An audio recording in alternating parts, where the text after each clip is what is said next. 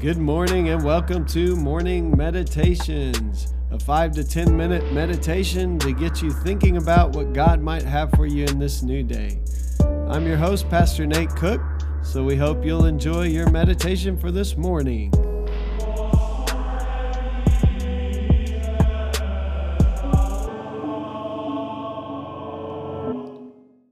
Hey, this is Pastor Nate, and this is your morning meditation. It is Thursday, June the tenth, two thousand twenty-one.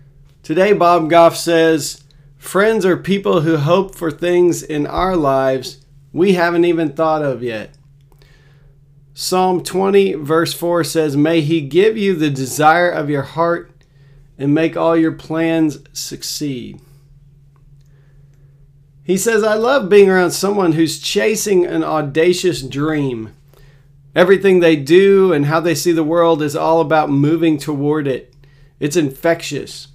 I've been hosting gatherings we call Dream Big, where we get people of all ages together and ask them about their big ambitions.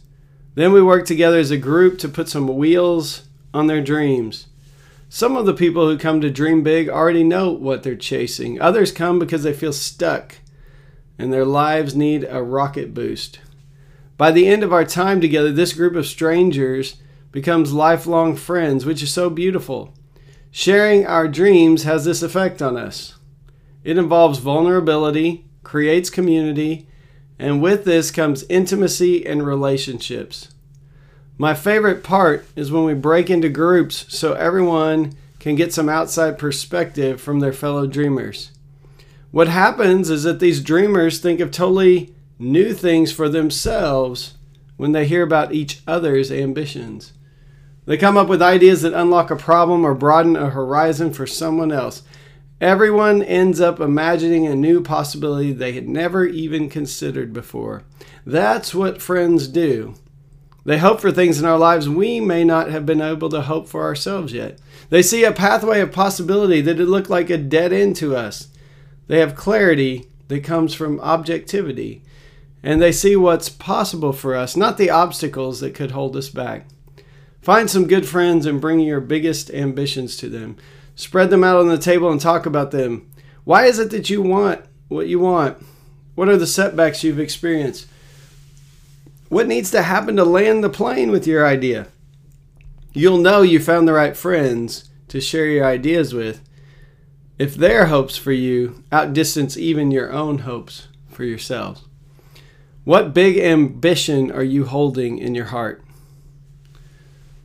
These are some good words. I, I think the idea of the psalm that God gives us the desires of their hearts, of our hearts, that it has been uh, misused much throughout uh, Christian history.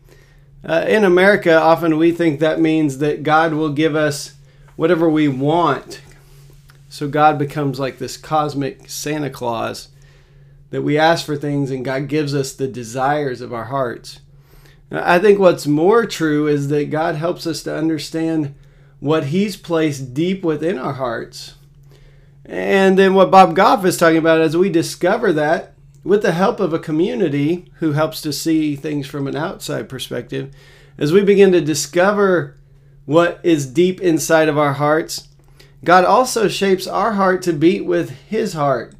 And that's a big part of God giving us the desires of our hearts, is that our desires change as we come to know Jesus. Our desires change as we come to know who God really is. The longer we walk with God, the more we'll realize some of the things we may have wanted early on in our lives are frivolous. What is your big dream? I, I have some dreams that I haven't achieved yet. Uh, I like to write for fun. Uh, one of my dreams is uh, to write something uh, and actually finish it and maybe publish it. I wrote a little devotion book for a camp I spoke at not too long ago. Uh, I'd like to, to write some more. Um, but with that dream comes a lot of questions as to, like, what would I write about? How would I start? Where, where should I begin? Would it be fiction or nonfiction? And so throwing out those ideas, I have some dreams for my church. I have some dreams for the ways we can minister in the community.